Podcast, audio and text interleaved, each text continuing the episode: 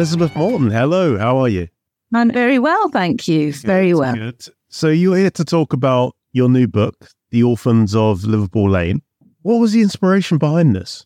Okay, so I write sagas, um, and I had been writing about mother and baby homes. My family is from Liverpool, big, extended family, Catholic Irish family. The inspiration uh, initially, I wanted to write a book about a family, family of, of two daughters and mum, very female household, and and the story of what happened when their dad, which is what happened to my mother, um, came back from the war after the war um, had ended. So um, those those prisoners who'd who'd been in either prisoner of war camps, like my character, or or had been just fighting in in countries like Africa, they were they came back later and they were told.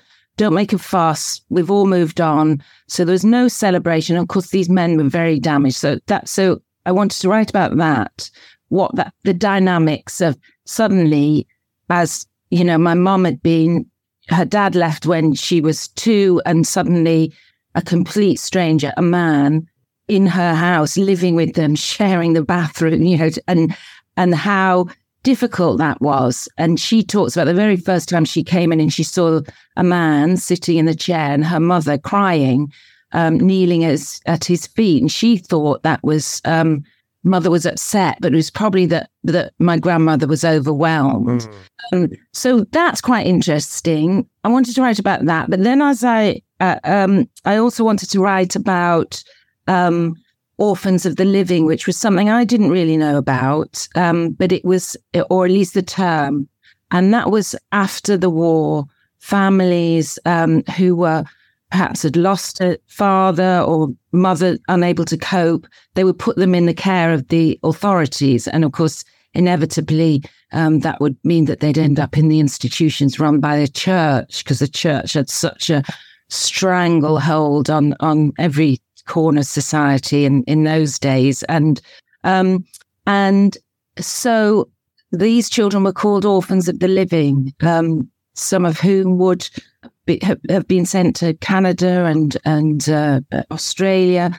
You know, very, very um, a, a kind of dark time um, in in the United Kingdom's history, but but, but also in Liverpool history. But uh, but also, I want my books are um, you know by nature because of their genre. They are uplifting family sagas. So my readers know they're going to get a happy ending. So even though I go to these dark places, um, you know, I hope that they are funny and the characters are, you know, are, are ultimately they will be safe and happy. Um, I think that's quite important. If if that's that's that's quite important to me as a writer, um, because I I, li- I also like to think these the books that I write even though the historical they give us hope. This is a really long answer to I apologize. But um yeah, that so that that's that's what I'm interested in writing. Historical family saga, romance, you know, the best. Well, it really resonated with me because this year you're talking about uh, kids that were orphaned away and went to other countries.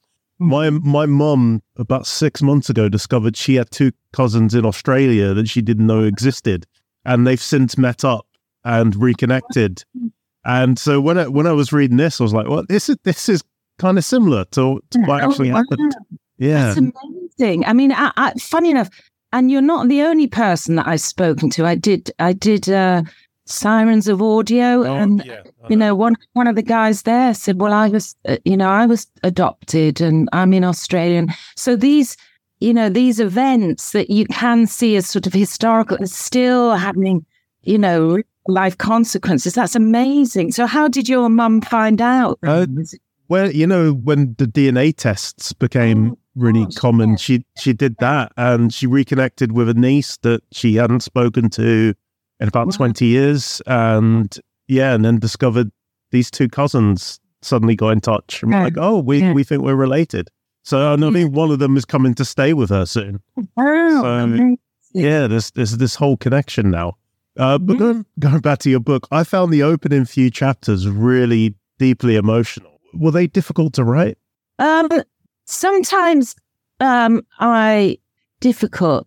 I, I wouldn't say they were difficult, but sometimes I, I do get emotional when I'm writing it um, because, especially if it's, you know, so I, I found out that in the course of this, one of my uncles who's in his 90s, an earlier book I'd written, he said, he said, "Oh God, you got you you got the orphanage just right. The girls were just like that." And I said, "What do you mean? I, I made it up." And he said, "Well, no, because when my grandmother's husband died, she was left with ten kids, and they did what everyone else did. They went to the church, and the boys were uh, the younger siblings were put into an orphanage. So."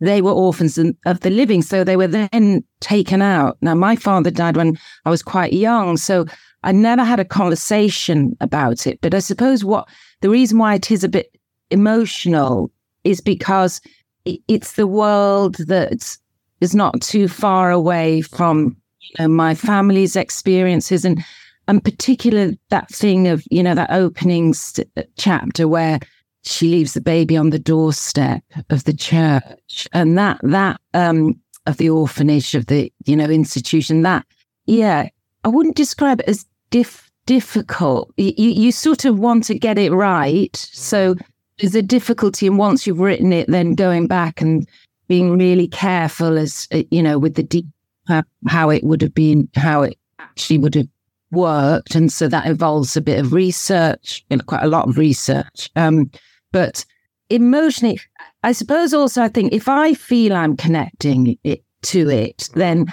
I hope that that connects with my readers. And they do say that you shouldn't write books for other people. You should write a book for yourself because actually, ultimately, you know, if you if you feel that, um, you know, you you you've if you start thinking out outside of a, third person, somehow you you you you're doomed really become because it it's in danger of becoming artificial. So you sort of write the story you want to tell, the story you've got to get out of you. But yeah, yes. And, you know, I, I also think uh, this might apply to you. So when I was writing these stories, not realizing how, how much closer to home they were in terms of, you know, dad going into an orphanage. It's probably but if you're reading that and you know you've got a cousin in Australia that your mum didn't know you mm. had, it probably touches you. Yeah. It, it you know, in a su- kind of surprising way as well. Um, yeah, that's that's that's yeah, so so the answer not not difficult, but quite um, it takes it out of you a, a bit emotional. Yeah. It, it may, How do you approach writing? Do you just kind of write when inspiration strikes, or do you sit down and I'm going to treat this like a nine to five? Okay, so well, I you know I was trying to get. I've always written, and I was trying to get a book I always knew it was my dream to get a book published. I don't know why, but it was always something, you know, I wanted. And for many years, I, you know, I would write various things, they'd get rejected. So, um, so I suppose I was always quite driven. So writing, there was no routine, but uh, it was as something that I, um, you know, was pretty much part of my, you know, every day, even if it was jotting things down, even if I was doing a short story or a drama or whatever, it was always there. Of course, it's much easier once you get um, book deal, which finally I got after all those years. So so happy. Um, and so when when you have a deadline, that's much easier because you know you've got to work. I write early, very early in the morning because living in a house with Peter, and my two boys before they left, you know, that it was a busy, busy house. So I just need room, you know, quiet. So I don't really do a nine to five thing. I do much, much more very early in the morning or then, you know, it, it sort of in the evening before I go to bed. Um, so, and also having been an actor, it's quite, you know, that's a job with no routine. So uh, our lives have never had any routine. And so my, my working life doesn't have a routine. One of the things I used to do before I got published um, and on the way to, to becoming a publisher was I used to, um, I used to enter competitions, and that that's a re- really good thing because it would give you a, a, sort of artificial deadline. So if I'd find a competition short story mostly. They were the ones that I, you know, or anything. If you're writing a film script and you, you know, there's lots of screenwriting competition, that it gives you a deadline, um, which is a sort of artificial deadline, one of your own um, making, but it, nevertheless, it's a deadline. I think it's quite hard to work to write in a vacuum, as it were, you know.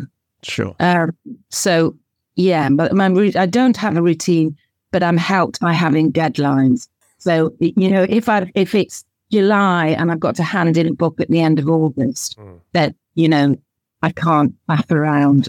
the systems go. Yeah, yeah. Do you find being an actor helps with the writing, and does the writing help with the acting as well?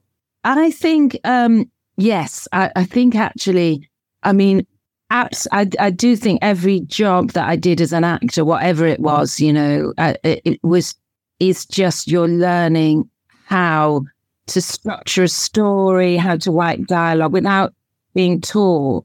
I mean, I did do do. Um, I was lucky enough to get um, asked to join the Royal Court Young Writers Group, and that that was learning about playwriting, but it was really learning about how to write a story, um, whatever, whether that's a book, a saga, a poem, a, um, a play, a radio, you know, that, that was looking back on it, that was, I was really lucky to do that.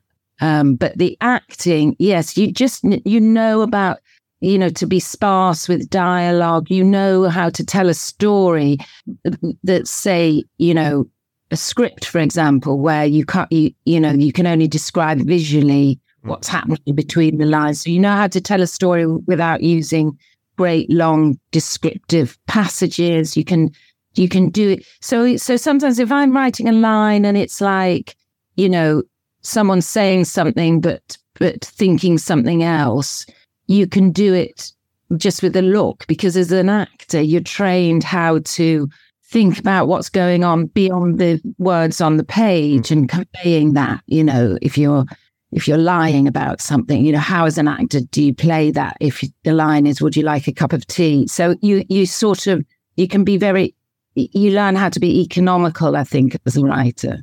Or, or that's my style of writing. I mean there's plenty of writers brilliant writers who who will be very descriptive and very um you know literary in the way that they write. Um, and um, I think I'm more, I'm quite interested in the drama of the story and the sound of people speaking and, you know, the chit chat and the, the, the, Liverpool sound, you know, the Liverpool you know, Liverpool, the music in that Liverpool voice, you know, that's, I, I try and get that onto the page somehow, you know. So even if it's like an awful nun, I've got quite a few nuns.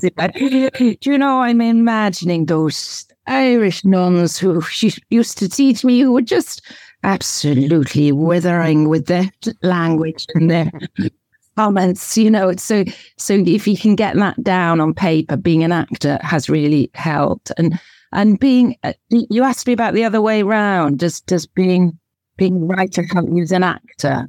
That's an interesting question. I've never been asked that before. Um, I suppose it. I don't know. Maybe that makes makes it harder in some ways because you you you're a bit more it, you're a bit more observant of the writing of a piece. Whereas an actor, you should just be immersing yourself in the words on the page. Maybe it makes you a bit more sort of, oh, you know, they didn't need to do that, or why did they? you know, I don't know. I don't do enough acting these days to sort of um, for it for it to be an issue. Um, I, I certainly knew. Now this is quite this this. I was thinking about this the other day when I started um, as an actor. People would inevitably think that um, I was writing something making my own work so I could be in it. I couldn't really think than actually being as a performer in something I had written because what when when I write, I really like the anonymity of being a writer, even though people are getting to know it's me now. But in fact, the first thing I ever wrote properly, it was I wrote a, um, a, a short story for a competition. It was run by Time Out, and you know, in my kind of warped world of my own head, I I thought, oh, I'm going to write this story. But I don't really want anyone to know that it's me. Um, so I put it in an envelope and I wrote it under a completely fictitious name. It's a, a name that didn't exist. And um, and then I won the competition which was so exciting. But then I had this check because there was a, I think it was five hundred pounds. They're made out of this non-existent Ella Hennigan or something. Mm. So I had to say actually, actually, I think they thought I was, you know, a little bit crazy. But there, there you go. So I love the anonymity, and so I was never driven like this to further my acting career. Though nowadays, that's um, there are plenty of actors who do that, and that's and the hats off to them. You know, that's fantastic. But I just prefer to have, you know, get, be able to go as far as I can with my imagination without worrying that somehow it would be connected to me as a as a person. Yeah. Is, it, is that why you went by Eliza Morton? Yes. Well, Eliza. So, so um, my real name uh, is Heery, which is always a bit too Irish and a bit too, you know, people always say, Heery, Harry, Heery. They could never. So, so I used to work as Elizabeth Morton. So when I started as an actor, so when I started writing, initially I, I went back to Elizabeth Heery. And then when I got the publishing deal, they asked me, I was with Penguin, and they asked me to go by the name Morton, which was fine. Um, the reason why Eliza Morton, Eliza was a name that I was called when I was little, but um, it was also because the first four books were very much um, set in a mother and baby homes, but these three books are uh, distinct to being set in this particular orphanage. Mm. So it's a bit, so it's close enough to know that I'd be the same writer. But if you were choosing a book, because my books are particularly go in libraries as well. So you know, you know, which, which book corresponds to which series. So whether I go back to Elizabeth Morton or whether I stick with Eliza, I, I don't know. But the, the, these are all these are all very complicated things as well to do with people who know a lot better than me about, um, you know, the marketing of books and you know it, it, how to connect with your audiences. There's a nice ring to Eliza Morton. Uh, well, uh, well, Eliza, I think also it does connect to the, you know, these these are particularly historical as well. These mm. books, you know, so they do it, it. It has more of a period feel, I think, as well. Yeah. What What was Liverpool like when you were when you were there? Um, did it feel like the cultural hub that it is now? Um, it it did feel for me, you know, it did feel exciting going off. I mean, you know, I was there sort of around the time Willy Russell, and I was in Willy Russell plays, and uh, you know, Alan Bleasdale, Boys on the Black stuff. It it did feel, you know, educating Rita. All it, it felt like it was a, a really cultural city from that point of view, but it's very different to what it is now. I mean, now when I go back, it's much more kind of cool and contemporary and but if you even think about the stuff that those Liverpool writers were writing about and the Liverpool poets, you know, the bit involved. I remember doing a, I was doing a play as an actor and they came, Adrian Henri, Brian Patten, Roger McGough, they all came down to the theatre. So Liverpool had this really, you know, it was very, um, a place where it felt there was space for um, people who were creative and actors. It, you know, there was a kind of scene, the Liver Birds, uh, you know, all, but it wasn't, um, but it, it was all, they were telling stories really of the terrible decline at the time. So, um, my, um, dad was uh, headmaster in that in in in Kirkby and Cantril Farm, places like you know, kind of. So I used to go with him, and and it was very, um, you, you know, you the, this. He also worked with with the Vietnamese boat people, so you know that when they when they came over, I can't remember it was, but, but that'd be the sort of eighties. So I spent a lot of time with him. and they were housed in, you know, really the high rise flats in Kirkby and Skelmersdale. So it was through that, I, you know, there was a very pressed kind of, um, you could feel the decline, the dock strikes, you know, that, the, so, so even though there was the cultural hub, it's sort of different. Well, except there are, you know, there are of obviously, you know, social economic problems now.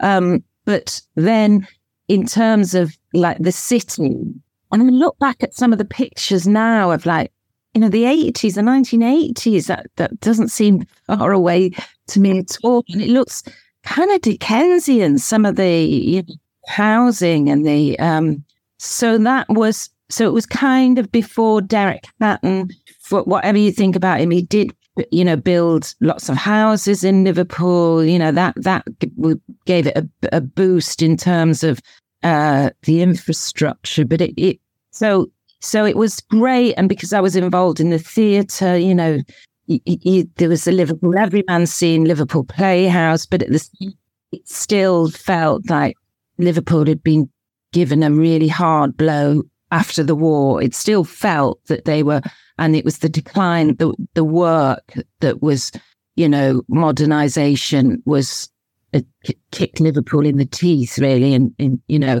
all those factories, Fords, all the, you know, we were singing songs about that, and you know, that was kind of that was the background, and I, and I do think that writing these the books that I write are, um, you know, telling those stories. You know, you got, I think it's you've got to keep telling those stories, really.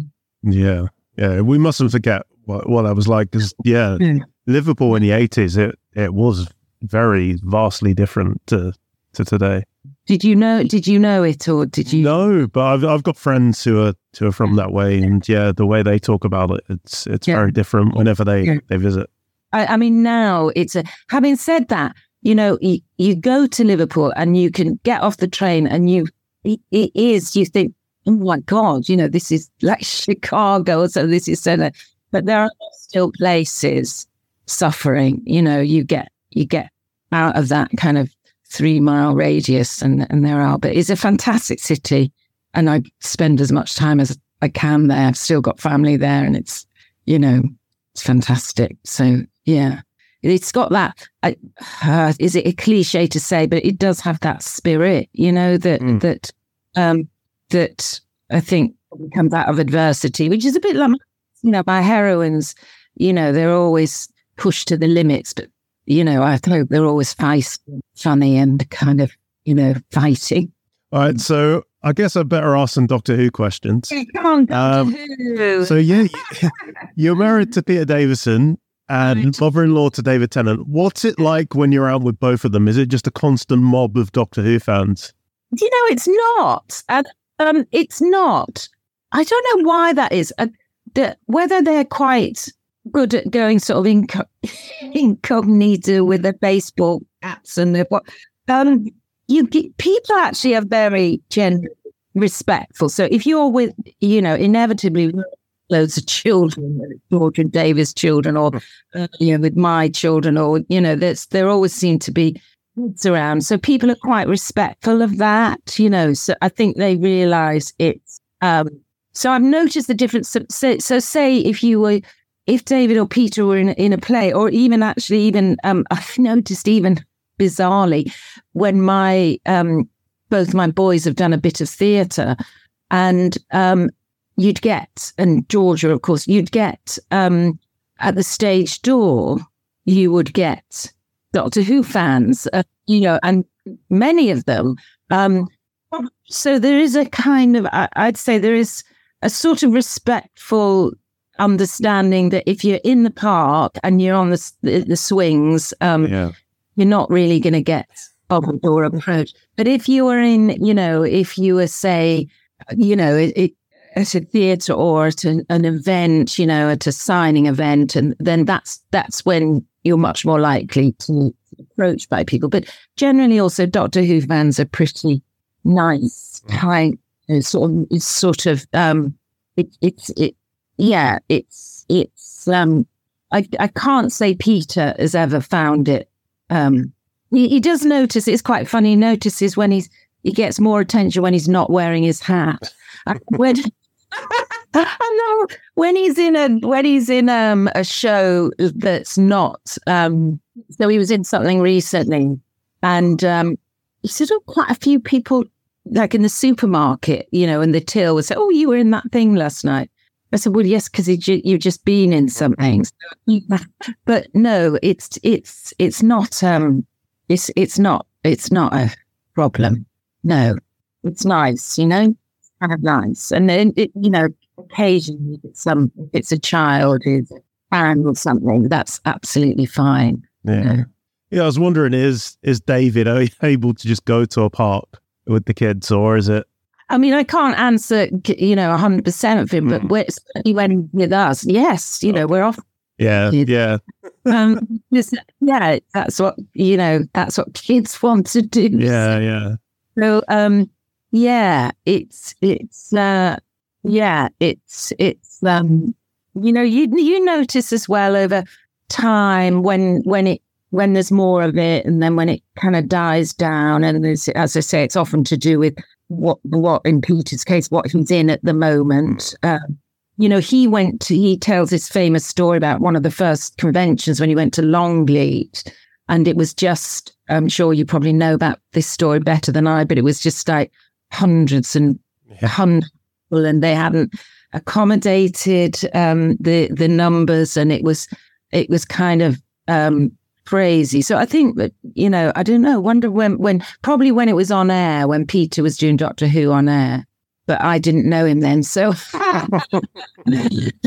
who knows? I'll you know do my stuff at drama school at the time. So I, it, you know, I think um, yeah, it was it it, it it's it's the it's the um, forum that you that you're in at the moment that yeah. that will will uh, dictate how much attention you get.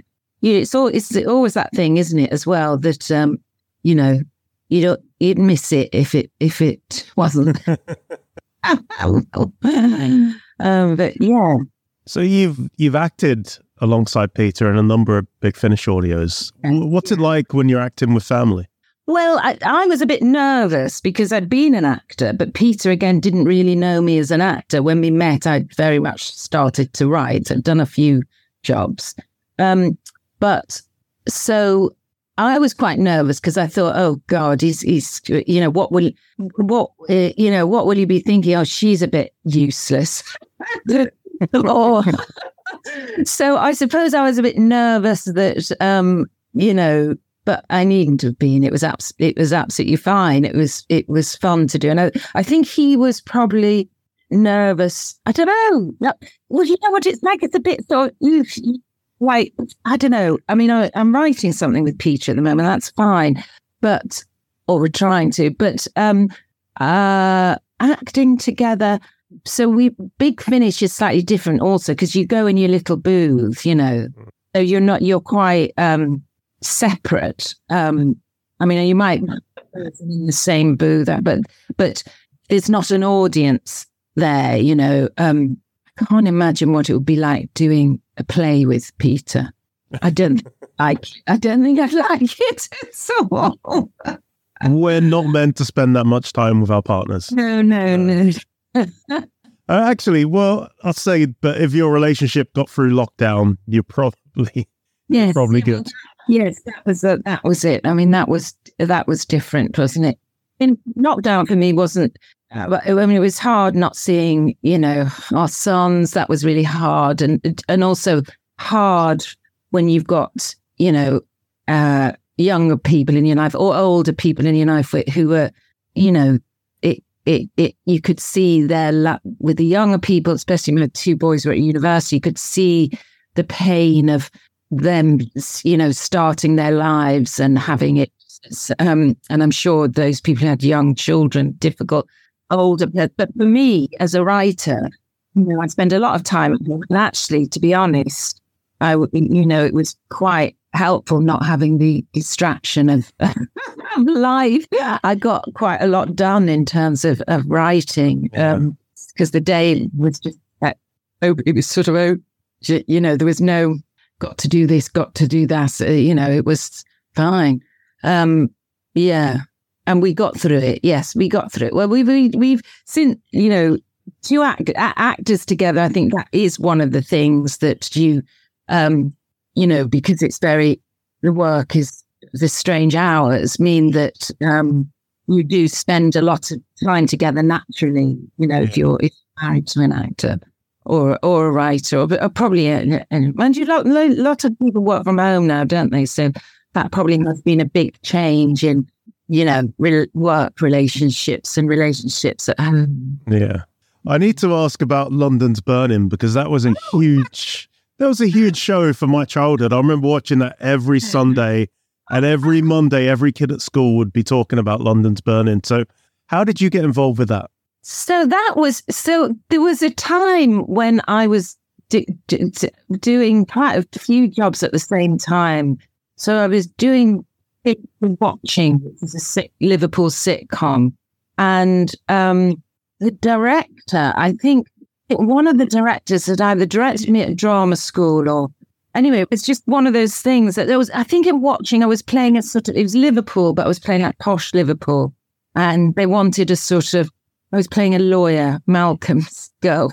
And um, I don't know, it just went along, got the job. And, and because, and I was able to fit that in with the other jobs that I was doing. Um, it was, you know, I was playing, I was a regular, but I was, I was what they called a semi regular.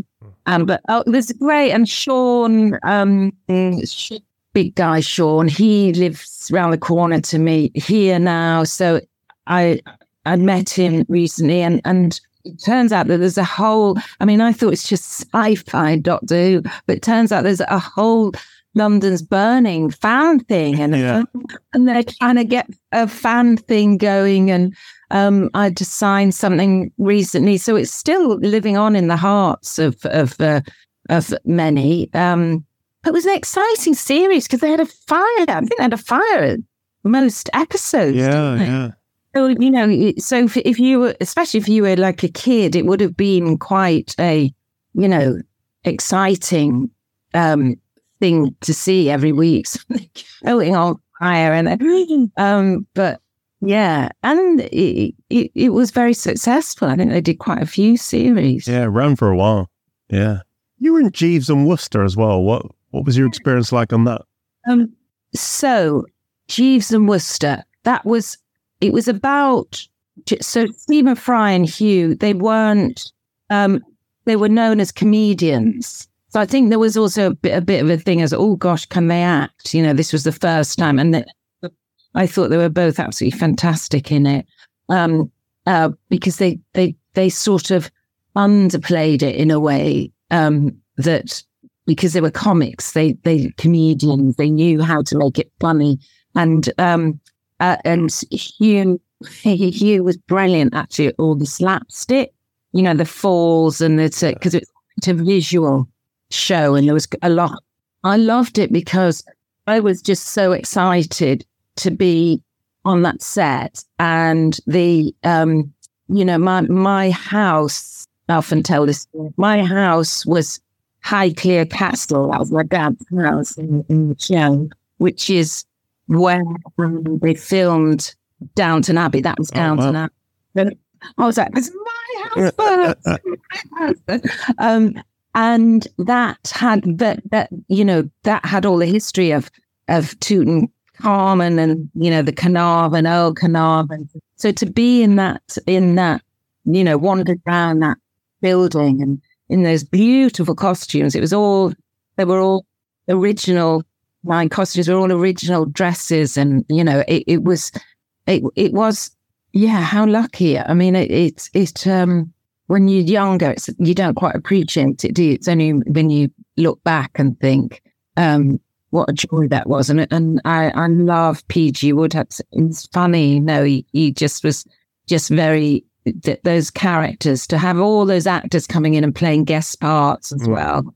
Some great actors, and just or you know, so many of them. Um, and um, when you've got a script like that and you can do, you know, play it character. It, it it's uh, it was fantastic.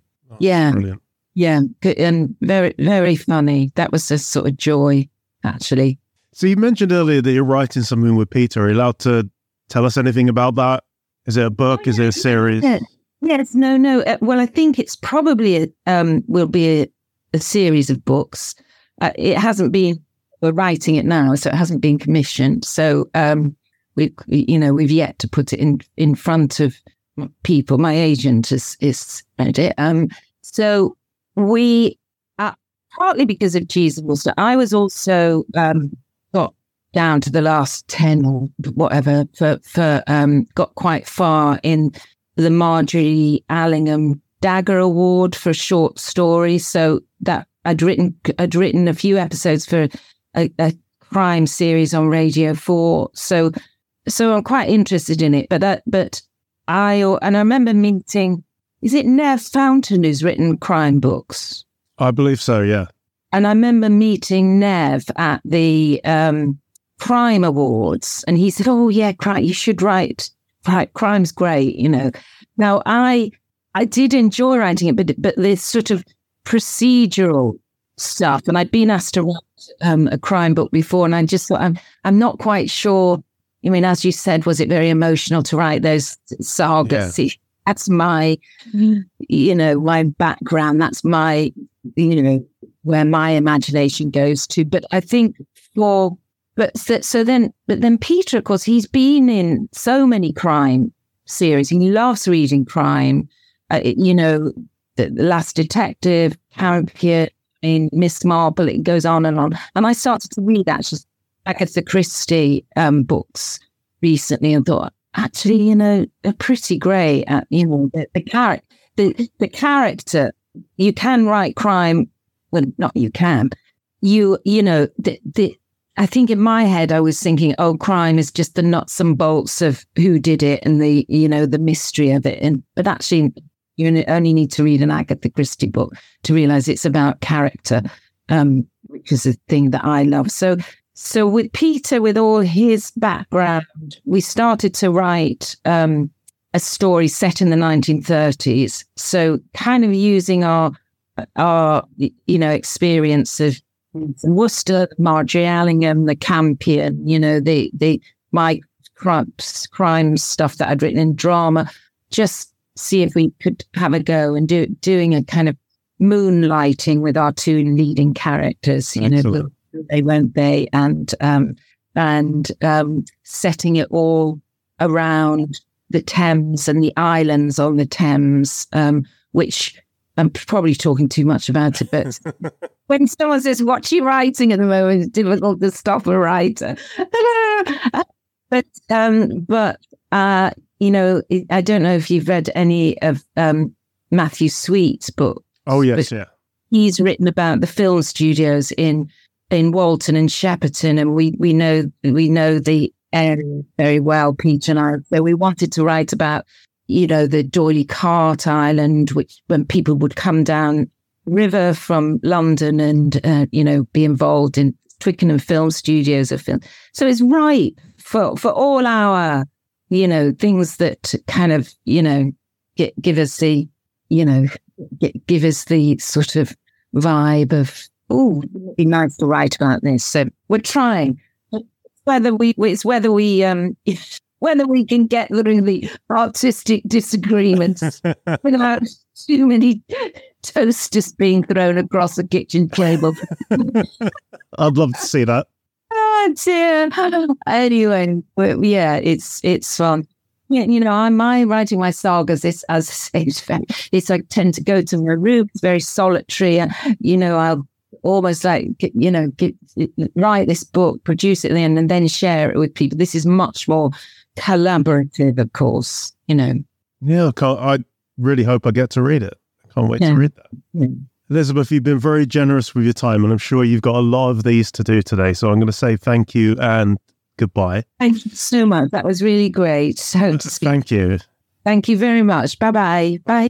Okay, how great was that? I'd just like to thank Elizabeth for her time and thank Pan Macmillan for arranging that interview. I genuinely could have spoken to Elizabeth for hours, but sadly, I only had 30 minutes with her. I hope you enjoyed that interview. Now, remember, The Orphans from Liverpool Lane is available from all good book retailers.